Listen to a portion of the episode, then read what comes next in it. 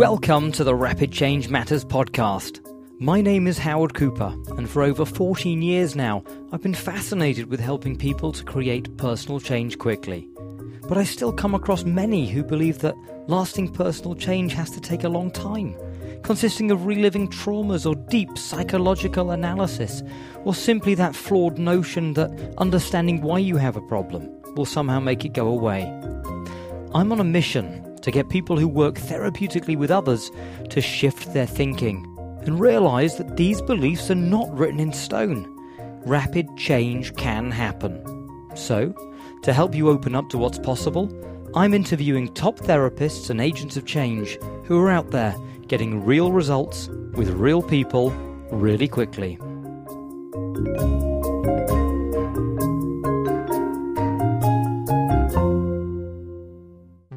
Before we get to the interview, I just wanted to let you know that I've written a quick to read, downloadable PDF on 5 strategies to amplify your client's response, with some great tips on getting your therapeutic suggestions to really sizzle. You can download this for free from rapidchange.works, where you can also find all the information about this episode and episodes still to come. Now, over to the interview.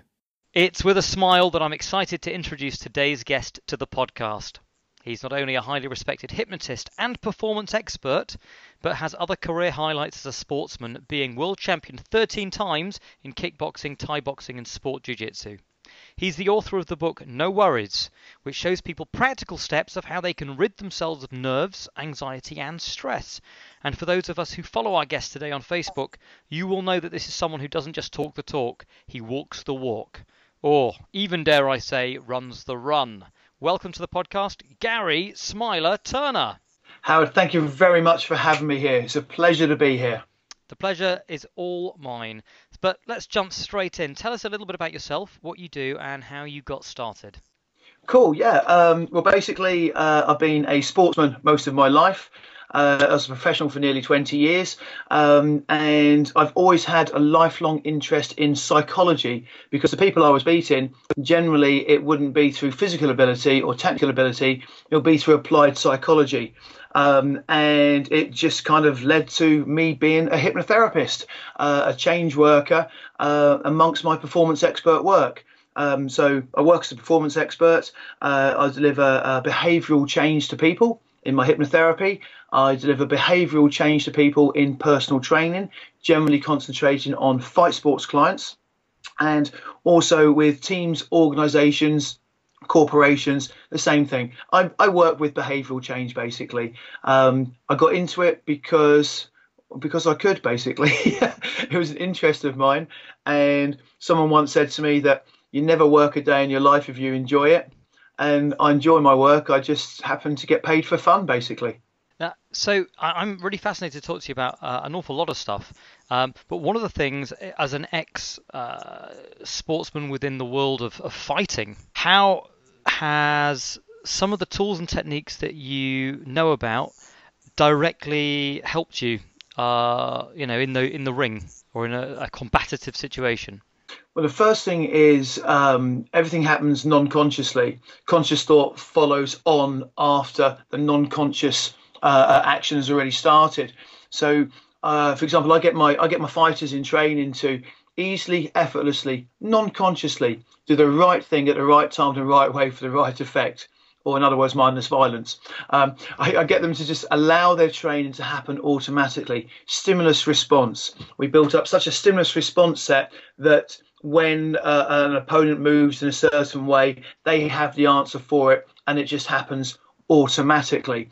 Um, so when I'm working with with clients and when I'm working with myself, it's all about deliberate practice to make sure you've got the right responses to a, to a stimulus, um, and that's mental as well as physical, of course. It's interesting you use the word non-conscious because obviously I, I speak to a lot of people within hypnotherapy, NLP, solution focused uh, work, and there's a, a, vast array of terms that people use for this thing that we deem the unconscious or the non conscious or the subconscious. So, uh, why is it that you use the word non conscious, and how did you arrive at that? I use the word non conscious because it's the more scientific term. for me, unconscious is when I've hit someone with an overhand right and they're laying out cold on the canvas. Um, subconscious quite often will come with more spiritual overtones for certain people, um, but the subconscious kind of means below, unconscious, under, um, and neither of which are really in the world of cognitive science um, scientific terms. Non-conscious is just basically everything that's not conscious. So everything that's outside of conscious awareness is, is non-conscious. And if you study the leading emotional researchers' work, people like Ledoux, Damasio, Panksepp, even even Paul Ekman, they will tend to use the term non-conscious rather than unconscious or subconscious to, to keep it more to keep it more within the cognitive science field. Um, and, and I follow suit with that. So, I'm all right going back to what you were saying uh, about the stimulus response? That certainly, if you're working with fighters, you're doing stimulus response physically to prepare them non consciously, but then you also use your hypnotherapy or hypnotherapeutic approach to be able to train their non conscious mind in the stimulus response. Uh, and it's, it's those two aspects. Right. Yeah, I mean, if, if, you can think of consciousness, conscious awareness, like being a, a rationalization, a commentary on what we've already decided to do non-consciously first, or at least has been initiated non-consciously first. Um, it, it's, it's, you know, we cannot not work with the non-conscious. I mean, right now, what you're seeing uh, is one one thousandth of a second behind reality. It's the bottom up income and information mixing with the top down uh, information of everything you know about the images, combining then to form on the visuospatial sketchpad uh, um, uh, your imagined version of that reality. That's all non conscious first. So even the receiving receiving of a stimulus is happening non-consciously. The whole process of perception is non-conscious first long before we even get uh, the, the, conscious awareness of it. Um, so we cannot not be working with the non-conscious at any time. So it's fascinating to me because we talk about non-conscious and this idea that you know we're priming ourselves for some other some other thing to almost have a control over our actions. And then obviously you, uh, I've noticed on uh, on your website, Gary, you have an interesting statement about hypnosis being, right. I would argue, that not all hypnotherapists would ascribe to, which is this idea that one can use hypnosis to control someone. So um, I was wondering how how you how you you arrived at that conclusion, and uh, you know what your thoughts about that are. If if anyone's sitting there thinking, "Oh, it is mind control," oh my word, how can he say that? Mind control. I would say it's more mind influence. For example, if I say, "Whatever you do right now, don't think of me wearing a pink tutu," as you're looking at me on the oh, over, Gary, over how could you do that? Oh, well, you know, I, I, like to ruin people's days, but but you know, luckily I'm not in a pink tutu uh, because it's not Sunday. I'll, I'll, leave that with the heels and, and, and ready for Sunday. Um, but if you're receiving a word, um, if I make the sound cat, for example, you're now ascribing meaning to that sound cat. You know, might be a black lion, three-year-old cat, whatever, and it's forming, it, it's firing memory traces in your neurology. And if you receive the word, you cannot not have those memory traces firing. So even spoken words, spoken communication, cognitive linguistics, um, was it? Um, I can't remember the book's called now. Uh, is it Louder Than Words by Bergen, for example? Great book on cognitive linguistics. I recommend everyone in hypnosis gets it. Explains quite nicely how language is received and processed by the human mind. If there's a motor action involved, the motor cortex will fire up with that motor action. There's an inhibition on it that will stop it coming to the final motor movement itself and the motor neurons. Yet, if you're thinking about a movement, you can't move that limb or that body part because there'll be a motor cortex uh, um, uh, sort of confusion taking place. It can only hold one movement in, in mind at once. So the thoughts, when you have a thought, it fires throughout the entire neurology uh, the, the brain, spinal cord, peripheral nervous system, all the way through to the motor neurons with that inhibition on there. Um, so you can influence people's movement just by influencing their thoughts. You can influence their thoughts through words. And if it's being received, you cannot not influence them. Therefore, you cannot not have an element of control over them. Um, as a demonstration, um, I've regularly stuck people's feet to the floor while I've been sparring them during the sparring session. Um, they definitely don't want to have their feet stuck to the floor when I'm hitting them. yeah, uh, it's you know I have influenced them enough to control their behaviour, and that's what we do. And it's not it's not just through hypnosis that we do that. It's just any interaction is controlling other people. Just think of your mother's tone of voice, for example. She gives you the tone of voice, and she's controlled your behaviour. So we cannot not get away from the fact that hypnosis, like like any interaction, any communication, is controlling other people. How would you reassure someone who came and said, "Well, hang on, I'm I'm really anxious about this hypnosis thing because, you know, I, I'm I'm I like to be in control." I, I, I reframe it and say, "Good." be afraid. It is that powerful. I use it. I'll, I'll, I'll get hold of it and I'll, I'll, I'll, grab it and run with it and make a bit of fun out of it as well. Um, yeah, what I do is, is reassure them because I'm giving them back control. Mm-hmm. Uh, and the way that I work in my sessions is to give them control, is to teach them what I'm doing as I'm doing it, so they can stand on their own two feet. Um, besides, say for example, uh, it, always, it always cracks me up when when, when hypnotherapists will say uh, someone can't be made to do something against their will. Say, for example, someone comes in for stop smoking. At some level, they want to smoke, otherwise, they wouldn't come in to see you. Therefore, if we can't change their will, how can we make them stop smoking? So I'll use that that we can actually control people, we can influence them, but I'll put it in a scientific framework at a level that's appropriate for my clients. If I've got a neurologist in, I'll be talking on the neurology level. If I've got a five year old in, I might actually dumb it down a little bit to make sure the five year old can understand it. But I, I talk in scientific, uh, um, uh, evidence based way. Um, I find it much more beneficial. But yeah, I'm, I'm giving control back. Um, there seems to be this kind of um, impression that hypnosis is a thing. It's a, a, a lot of people believe in a state model of hypnosis um, when there's just no evidence for that. Uh, where um, you know you I will tell you what you will do and you will do it as an automaton. Um, that kind of control. Uh, I don't see control like that. I see control as influencing behaviour, guiding behaviour, and not everyone has the right conditioning, the right learning to be able to just say, not now, but in a moment, say one, two, and click my fingers, and you'll dance like a chicken. It doesn't always happen like that. You might have to do a lot of conditioning to get to that stage.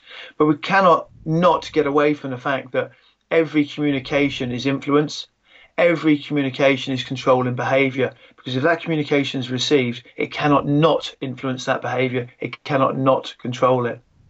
So, how do you go about creating conditions um, for people to become more responsive to hypnosis? I very rarely actually do any what people would term classical hypnosis. Um, my working definition of hypnosis um, is um, um, hypnosis is where your imagination is guided so much that it becomes your reality with a sense of non-volition. And that's a general all-encompassing that I find um, is a nice working model uh, that that fits down and breaks down any hypnotic uh, um, uh, application. Um, because some people will say that hypnosis is you see the hypnotherapist websites and it's like hypnosis is a lovely state of relaxation. Well, when I'm sticking someone's feet to the floor when I'm fighting them, they're definitely not relaxed. In fact, they're generally freaking out. Um, so it, it, blows out the water. I'm just guiding their imagination so much that they're believing their feet are stuck. as they're believing it, the body's responding in kind, and therefore they're behaving how they're moving or lack of movement through the environment, as how they're moving through space and time is influenced as a result. Um, so it, it's just a yeah, I, I, don't work in the classical classical way very often. Um, I, I, go straight to phenomena. Uh, I cut out the uh, irrelevant stuff. Um, I serve my client best by not wasting time and going straight to phenomena. And phenomena is helping them imagine being the person they want to be, so much so that they are that person. So, oh, I'll have imaginary dogs running around the room, fairies off my, my mantelpiece flying around the room, you know, pulling moonies to make them laugh and have a have a negative thought. Um, I'll have you know hands stuck to things, uh, horns growing out of parents' head for kids. Um, uh, I'll, I'll be creating as much phenomena as I can in sessions, making the sessions fun because why does therapy have to be boring? Let's make it fun and entertaining. Um, while we're going about the therapeutic change, we're getting them to actually imagine being the person that they need to be so they can change their behavior and be that person. It, it's so interesting talking to you about some of these ideas, especially because I think for people that may come from a traditional background uh, or more traditional therapeutic approaches, some of these ideas might be in conflict with some of these things. The idea of having fairies running around and getting them to imagine horns on parents might fly in the face of stuff. What are the sort of reactions from other traditional therapists uh, have you had when you've talked about this kind of stuff? I've, I find it quite funny because there, there seems to be uh, uh, generally uh, there's some people like me who use lots of uh, phenomena uh, uh, in, in, in, sessions, um, and some people can't see how it's used. I use a lot of humour in my sessions. I make things a lot of fun. Um, so, for example, um, but because I, I, I work to understand the structure of how I'm working behind it on on, on, on the cognitive level, the physiological level. Um, I, I, look to understand the workings of it so I can be artful with the application of science. When I create phenomena, it's not just creating phenomena just for, for phenomena sake. It's it's for a specific purpose. Just in case anyone's not familiar with what you mean by phenomena, um, I, I suppose we're talking about hypnotic phenomena things like negative hallucinations, positive hallucinations, kinesthetic experiences of hands being stuck. You got it. Um, those, but to add to that, also phenomena in the way that they think, act, and behave. Mm-hmm. So it, it's because um, uh, if it's in hypnotherapy, it'll be a therapeutic aim that we're going for. So that phenomenon will also be changing their thoughts where, for example, they used to think of uh, a past trauma and freak. Now they think of a past trauma, understand that it's behind them, they're quite okay with the fact it's happened, and now they're looking forward to moving on with their lives and being the person they want to be. That's a phenomena as well. We've changed their imagined version. Um, it, it, takes me back to false memory syndrome, which um, there's certain um, there's, there's certain um, membership bodies, shall we say, who uh, have various uh, ethics uh, where you shall not create a false memory. But everything we do is creating false memories. We get them to imagine the past different. So when they recall it, it's it's changed. We get them to imagine a future memory different, a prospective memory different. In which case, we've changed. We've created false memories. We cannot not influence someone without creating false memories. Um, but we, we phenomena is, is all about creating change changing that person, changing their behavior. So when I'm mentioning phenomena, yeah, we've got all the classical side of uh, uh, the classical hypnotic phenomena, um, but also it's the way the client thinks, acts, and behaves. I describe as phenomena as well. So if I'm creating a positive hallucination, which to be honest I find the easiest and simplest hypnotic phenomena to produce, humans being visual uh, visual people, uh, we rely on the visual perception um, as, as, a primary sense. Therefore, it makes sense that it should be the easiest to actually produce. So, without a classical induction, I'll go straight to creating uh, a positive hallucination quite early on in a session. In doing so, I then teach them how they perceive the world, how what they're experiencing in the world is not the same as reality. Reality is there, but it's their imagined version of that reality. So for example, I might say, um, you know, if a spider ran out across the table right now, I might be going, cool, spider, right on time. Better trained than my huskies. Awesome. Right on cue. You're spider. You're so cool. You, my client, might be going, oh my God, it's going to run across my face like that time when I was three. Ah, I start freaking out because it's a spider. So the reality is, the spider's the spider. Everything else that we're experiencing on top of that is our imagined version of that. So I'll create hypnotic phenomena to highlight the fact that perception is not reality. It's a subjective experience of that reality. And in doing so, uh, you can kind of like reveal the matrix to them. Reality's around them, but you know something how they're moving through it, how, what they're actually experiencing. It may be their reality, but it's the imagined version of the reality around them. Absolutely. There is no spoon. Indeed. Gary, the I, I, I notice obviously that there is um you know uh, a large proportion of your work that is a focus on evidence based uh, cognitive uh, based techniques. Is would you say the growing trend for solely evidence based techniques preclude being open to anecdotal evidence? Not in the slightest. After all, the scientific process starts with an observation.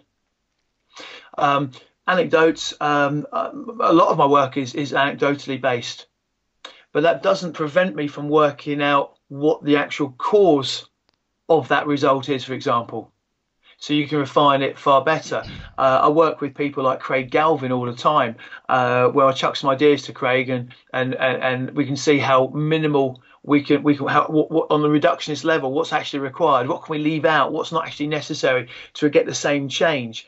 And then once you've got the bare bones of the minimum things necessary to get the result then you can just expand it um, according to the client application that you have whatever that client needs. But you know the core structure uh, uh, uh of the process behind it. So it all starts with anecdote. Um, it cannot not. My problem with therapists relying on anecdote is when they have explanations for it that don't have evidence. So rather than just what, saying, well, what, hey, this is an anecdote, and it's useful in following where that leads me and what to look at, they kind of Completely. just go, well, no, no, it, it just must be true. That's right. Um, you know, we're, we're, we're humans. We all fall foul of cognitive bias. Um, my Facebook post, I've got a team of six people uh, with various fields who double check everything that I put on Facebook to let me know where I've fallen foul of cognitive bias mm-hmm. because we all have it. Um, there, there, there's, uh, if you look at my post, every now and again there'll be little edits appearing, and it's because I've cocked up okay. because I'm within my bias view. Um, and I know um, Jules A. Lalonde, um, um, brilliant fella from Canada, he may pick up and say, Gary, have you actually seen what you've written here? It may not actually read how you're thinking. You know, something like that. He's, he's picked up on it. Oh bugger! I've I've I've got my own you know primed perception here. I've I've completely cocked up. Thanks, mate. Or I, have misrepresented something and taken it out of context. Um, it's I've got people like that who, who, who check my post for me, and where I've fallen foul of, uh, of cognitive bias, they pick me up on it, and I look forward to that. Ray Cronise, the former NASA scientist, um, he's taught me it's it look forward to being wrong is when you learn the most. So I think that's so, a real message that a lot of people will will give you and will say, but it's not everyone actually lives and breathes. Oh, it's yeah, it's uh, a friend of great friend of mine, Richard Frisson. Um, he he always says you should never invest in your beliefs so much that they can't change with new evidence. You know, I like that. And and so so many people getting trained in. Um, I mean, it's it's rife within the, uh, the, the change work field, hypnotherapy, NLP, um, and, and, sort of the surrounding little little professions and industries um, where people invest in a product so much that when the evidence behind it is falsified, they don't change because they've invested so heavily in their product. Um, when products should develop, they should change. Um, they, they, should evolve. Um, I love the fact that Adam Eason slates his earlier work because he's now developed uh, and he's like yeah i can't believe at the at the uk hypnosis convention they were selling they were selling my old book it's so out of date i hate it they need to get my new book on there to sell. Well, on, on, on Adam's podcast, we, we, spoke about exactly about that and about how interesting it right. was that he was able to do, you know, a 180 degree turn on something that he'd written about. When a lot of people, I think, you know, if they invest a lot of time and energy in something, they will hold more dearly onto it, and it's quite yeah, admirable yeah. to be able to go, yeah, that was just wrong. do you know how freeing it is to do that though? Um, I mean, for example, in nutrition, a few years ago, I, I was massively uh, um, um, uh, high fat, saturated fat's not bad. Everyone's got it wrong. Until I was led by uh, a nutrition lecturer friend of mine to actually look at the overall body of science and realise that you know if you look at epidemiological studies, uh, there is no evidence that shows that that uh, on the face of it that shows that saturated fat um, has has has has issues. Uh, but then when you look at the actual data hidden within and the intervention studies, uh, you start realizing actually the advice to cut back on saturated fat, in particular from animal products, is absolutely on point. Hence why the UK food guidance is what it is. I had to do, uh, uh, I was delivering workshops on it. Uh, I was delivering performance workshops, performance nutrition workshops. I had to do again a complete 180 on what I was teaching because I'd learnt more. Um, I always frame my workshops, and, and, and if I can frame it now for everyone here, I want everyone listening to question what I'm saying. Question it, try and find holes in it. And if you can find holes in it, especially if it can be supported by evidence, let me know. Because I'm not right all the time. I get things wrong. And it's important for me to continue developing. So question everything, even this advice, and, and, see where it leads. Because, you know, it's there's nothing worse than investing in something that's wrong too much. That's that's that's really cool, really cool. Now tell me on the rapid fire question round, you mentioned when I asked you, is there anything that you've subsequently believed and then you've done a U-turn about yourself? And your response was most of my NLP and hypnosis training. T- tell us about what motivated uh, that answer and what your thoughts were about it. Well, I did my hypnosis training and I, I realized quite quickly that there's some things that weren't resonating with me.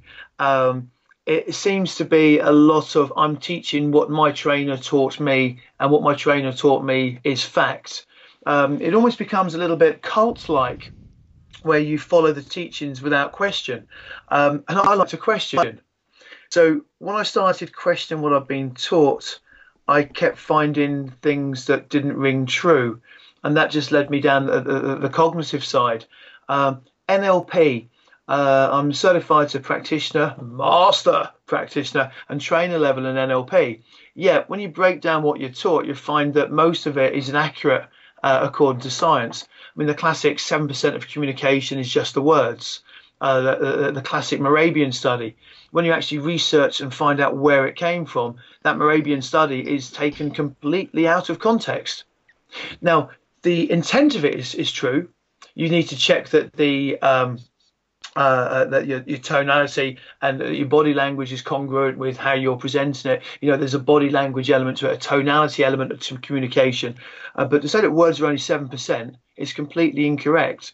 Um, and the more you look into uh, the teachings of NLP, uh, the more you find that it's taught more in terms of a metaphor rather than accurate science. Not only that, lots of it has moved on. Um, for example, transformational grammar kind of lost out in the great linguistic wars of the 80s to cognitive linguistics. I see like wizards firing words at each other without like in a Star Wars kind of, you know, Gandalfy kind of, you know, Obi-Wan Kenobi way.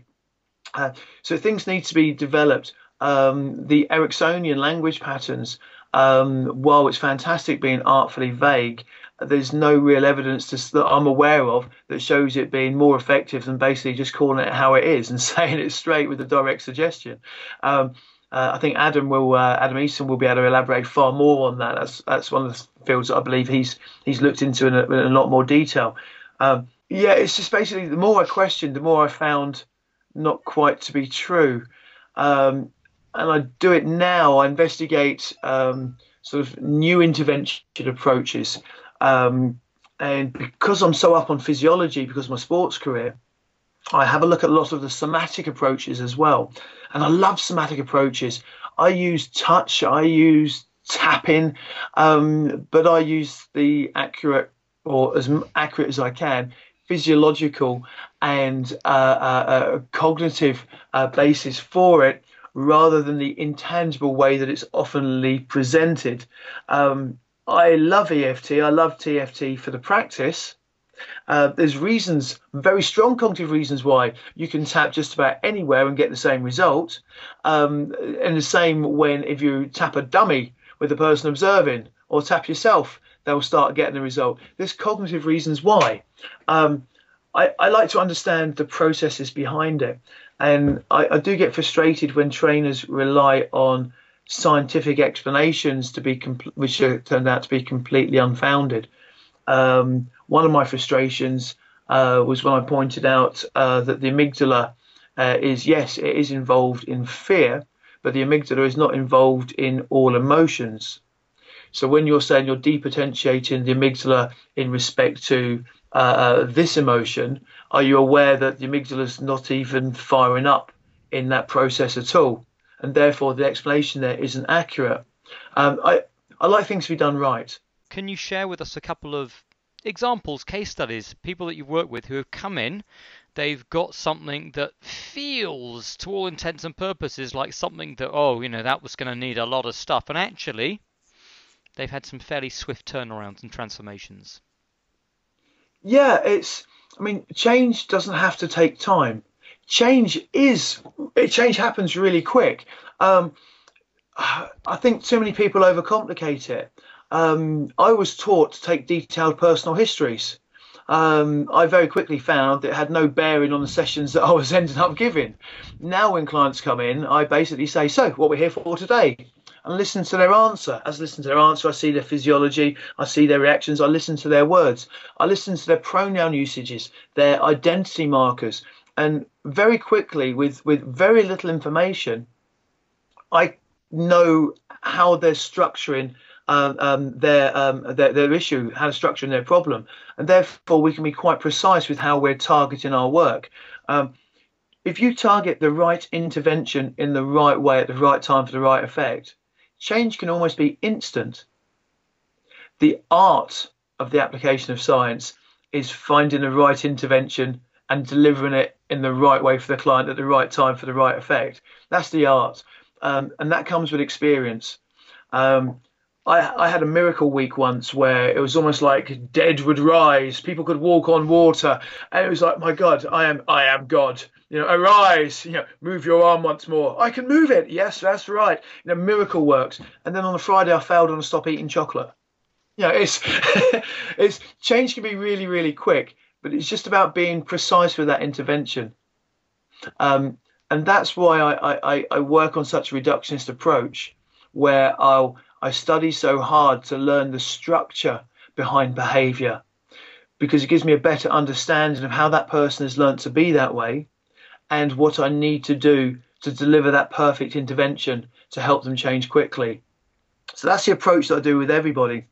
But when when someone's walking across the uh, uh, the road from their car to me, and I see them walking with a restricted left side, uh, and they sit down, and I've, I've studied them as they've walked over, and I start giggling to myself because I know they've come in to relieve the emotion from uh, a bad car accident.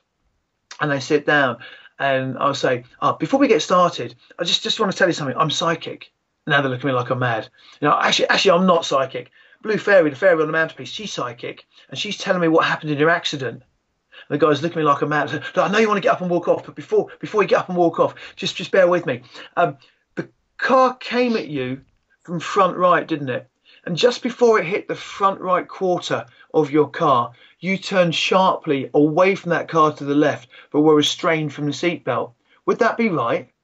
How did you know that? Huh, because I'm psychic. Well, I'm not. Blue Fairy on the mantelpiece psychic, and she's she's reading your mind and she's telling me. And he's looking at me like I'm cuckoo. Basically, I've completely nailed it. I then explained I'm not psychic. What I noticed was by his movement, as he's walking across the car park, his memory trace is now firing with the accident, or moving across the road. His memory trace is firing with the accident, so he's firing in his brain, his spinal cord, his peripheral nervous uh, system, and he's holding on to that memory in his body. He's embodied that the the, the because of the memory trace, he's embodied uh, the experience. I know that we move directly away from a threat. So if his left side is inhibited, he's tried to move tightly to the left, which has added tension on the left side. Not only that, because of the way the seatbelt's there, it would have restrained him on his right side, therefore mean he's pulling more to the left. He's holding on to the memory of it. I got him to close his eyes. And what happens when you think of that memory now? Knowing that a memory trace will have a start point, content, and an end point, that end point will always be of notice the point of most significant emotion. The memory trace stopped, and that moment of horror frozen, where the car came in front, right, turned sharply to the left, and that point of, oh my God, where we stuck frozen and helpless, frozen in time. What I did was um, move that memory forward. Move forward. What happened next? What happened next? What happened next? I got him to relax his body, so his body was completely relaxed. What happened next? What happened next? What happened next? Keep that going until he was quite relaxed sitting here in, in, in the room. Got him to fire that memory trace on and on and on. So we've taken it now to a new end point with a new significant emotion, resume quite relaxed, laughing a little bit, um, relaxed there on the settee. then every time the memory trace fired, it now ran to him being perfectly normal and balanced. Um, he left able to move his left side just about normally. And all we did was move the memory trace on. That's when he told me his neurologist had said to him, they can't find anything wrong with him. He's just got to learn to live with it. And that's an example of, uh, uh, uh, for my quickfire round, one of the, the psychosomatic uh, um, um, people that has come to see me, where, you know, there's nothing wrong neurologically with him. Therefore, why has he got the problem? If the neurologist can't find anything wrong with him, it's got to be psychosomatic or another uh, you know, uh, uh, it, has got to be some reason for it. Otherwise, it wouldn't be happening. And, and in this case, it was psychosomatic, and we and we could free him up. So that for someone that had been told by you know his medical team, he'd have to learn to live with it. Within I don't know 20 minutes, he had you know basically full movement of his left arm and left side. Um, that's rapid change. That's not me creating magic. That's just me with the experience that I've got, come from my particular perspective, being able to help that person. Um, and we did have a lot of fun during the process as well, because he did think I was a little bit psychic uh, because I, I nailed the comment. I'm just reading his body language. Um, what have I got behind me? Where is it? The Monographs by Ben Cardall. Uh, ben is a real life, he's up here on my, my bookshelf behind me brilliant book. Ben is um, a fantastic guy, and he is Sherlock Holmes, massive Sherlock Holmes fan. He does all the auctions, the uh, the inductions, the deductions, and he can read people's body language. What I've learned from him about tattoos is unbelievable. Um, uh, my, my, my current girlfriend, my new girlfriend, um, she's got a couple of tattoos. I even told her the year she had them made. and she's like, amazed, how did you do that? It's all thanks to Ben. You can read people. Once you read people and understand their physiology, um, how their body's moving is representative of how they've moved, how their experience has developed, experiences plus expectations carried in the chassis of the body. You can start getting a greater understanding for that person. Um, and then if you can understand that person, you're more able to deliver change. If you can understand that person, now you can deliver the right intervention at the right time, the right way for the right effect. Test it, of course, and change can almost be instant. You just gotta just gotta put the key in the right ignition or the right lock and turn it the right way. So you've mentioned a couple of books already over our conversation, but if I ask you directly, have you got any books uh, that, if there's someone out there who wants to get good at change work, that you would recommend they go out and read, or books that have been heavily influence uh, influenced your work? Oh, so many. There's so many. Uh, almost rapid fire. If you want um, books that I've learned so much from uh, in respect to change work, attitude, details, interventions, ideas, I heavily recommend uh, The Rainbow Machine by Andrew T. Austin. Andrew Austin is definitely one of our leading peers, highly respected, a major influence in my early part of my career, and therefore has impacted upon my entire career massively. Um, Provocative Hypnosis um, by Jurgen Rasmussen. Highly, highly influential in my work as well. Again, in respect to attitude, not just the the, the contents of the book, uh, but then on the technical level, um, I, I, I, constantly study. I constantly study cognitive neuroscience, cognitive psychology, cognitive linguistics, physiology, nutrition, and, and such like. Um, so I'd highly recommend Memory by Eysenck um, is great. Uh, Brain and Behavior by Kolb, uh, Cognitive Psychology by Eysenck, um, More Than Words, sorry, Louder Than Words by Bergen. Everyone should have. Um, there's uh, there's so many good books out there, but too many uh, people in change work, I believe, just stay within the change work field. Let's read Haley's book on Milton Erickson. Let's study this guy's great works. He's a great therapist. I like to go to how those therapists have learned to be the way that they are. So, for example, with Andy, yeah, he's got this fantastic book, The Rainbow Machine, uh, which is absolutely hilarious, entertaining reading, let alone the amount of teaching tales that are within it and the attitude changes that are in it. But I like asking Andy how he's learned. Andy, what are you studying now? What are you getting a benefit? Oh, you're moving more to the identity markers and, and, and the pronoun usage there. So that leads me to works like Pennebaker uh, and uh, The Secret Life of Pronouns, which is an amazing book. Um, it's quite it's how have those people learned to be the way that they are? What are they learning? Um, placebo and nocebo. There's a very badly named book, but it's an absolutely exceptional book called Cure by Jo Marchant. Um, and she's she's helped me understand placebo and nocebo far more than ever before.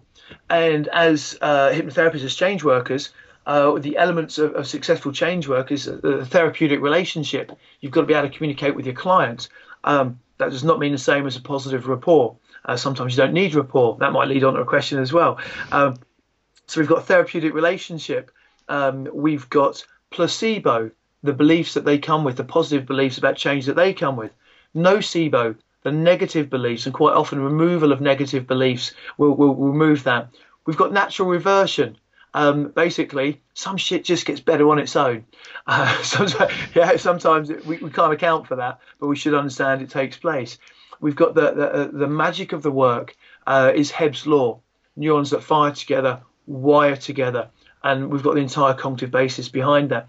We need to emphasize all of those areas and understand them best that we can in order to be artful with the application of science. And, and Cure by Jo Marchant is, is an exceptional book in, in that respect. Um, a field I'm getting a massive load of benefit from now is ethology. And I'm studying it from a canine perspective because it, it, it's, it's more simple. And it's the origin of our behaviors. Because when we're born, we haven't got much by way of experience. What we've got is our bodies. And ethology is how our bodies guide our behavior. For example, um, when a, uh, a pup is born, it'll automatically have the intrinsic motor pattern of rolling towards heat. If there's no heat source, it will automatically fire the intrinsic motor pattern of setting off an alarm bark. The mother, on hearing the alarm bark, will go and retrieve that pup automatically. We know they do it automatically because if you have a tape player playing a recording of a pup doing the alarm bark, it will go and remove, uh, go and retrieve the the uh, tape recorder and bring it back in with the pups. Um, in humans, uh, if you put something in the palm of a baby's hand, it will close and grip. Yet, if it detects hair, it will grip far stronger. And all of these are the emergence of our intrinsic motor patterns. They're the origins of our behavior, the first time we've learnt to respond to a stimulus and then they adapt over time. So I'm, I'm, I'm, I'm getting a massive benefit from studying ethology, the very origins of our behaviour, the, the, the initial sensitizing events, if you were, if you, if you, if you will, mm. uh, how we've initially initially learnt to behave in that way, right from the bare bones. So yeah, I, I just urge people to study as much as they can uh, and, and, and around the subject because the serendipity that comes from reading around the subject, I, f- I found an absolute goldmine. Gary, if people are listening to the podcast and are keen to hear more from you, where should they go? How should they get in touch? I've got my website, garyturner.co.uk, and I'm very active on Facebook. Um, I like Facebook because it, it, it tests my work and tests my knowledge and we have a good laugh as well. And it leads me to meet lots of interesting people. So I'd love to meet you find me on Facebook, join me up on Facebook. Uh, I'm Gary Smiler Turner. I'm on, on I'm on Howard's Facebook, of course, as well. So you can find me and link to me through through Howard and come and join the conversation. Come and join the chat. Um, it's um, uh, I do have uh, I'm up to my 5,000 friends limit, but my my Facebook page is public, so feel free to come and join in, uh, and feel free to follow me as well on there. But yeah, GaryTurner.co.uk and Facebook. They're my two main main ways of getting hold of me, and I'd love to chat further with people. Fantastic. Well, as promised, we will put obviously on the Rapid Change Work site all the links and all the book recommendations.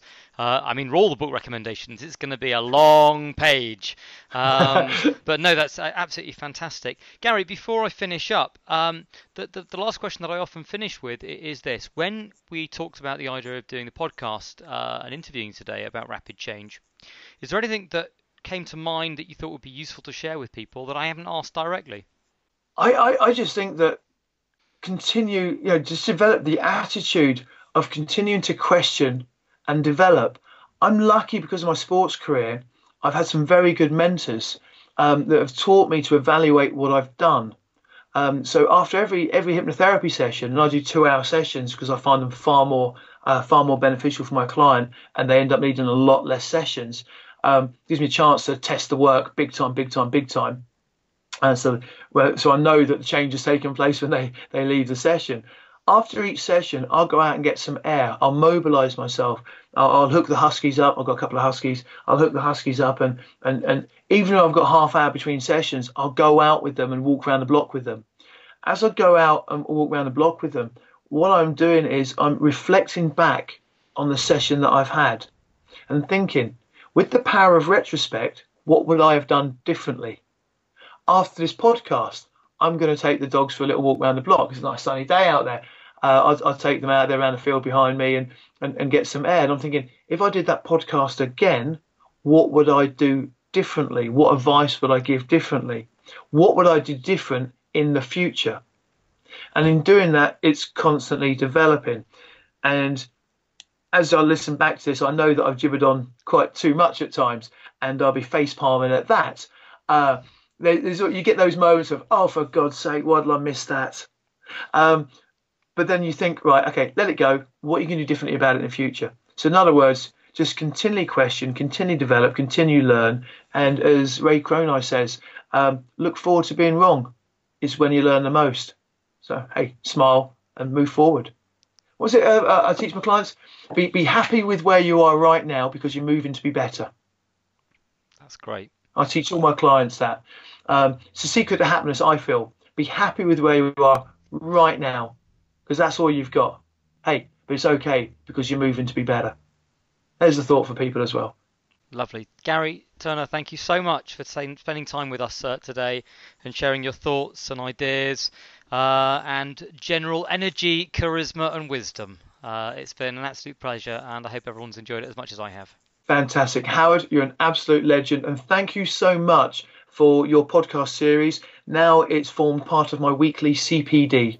I like hearing other people's views. They're entertaining. There's knowledge base, and if people haven't listened to the other the other podcast, there's, there's already a gold mine of information there. And for me now, it's essential CPD.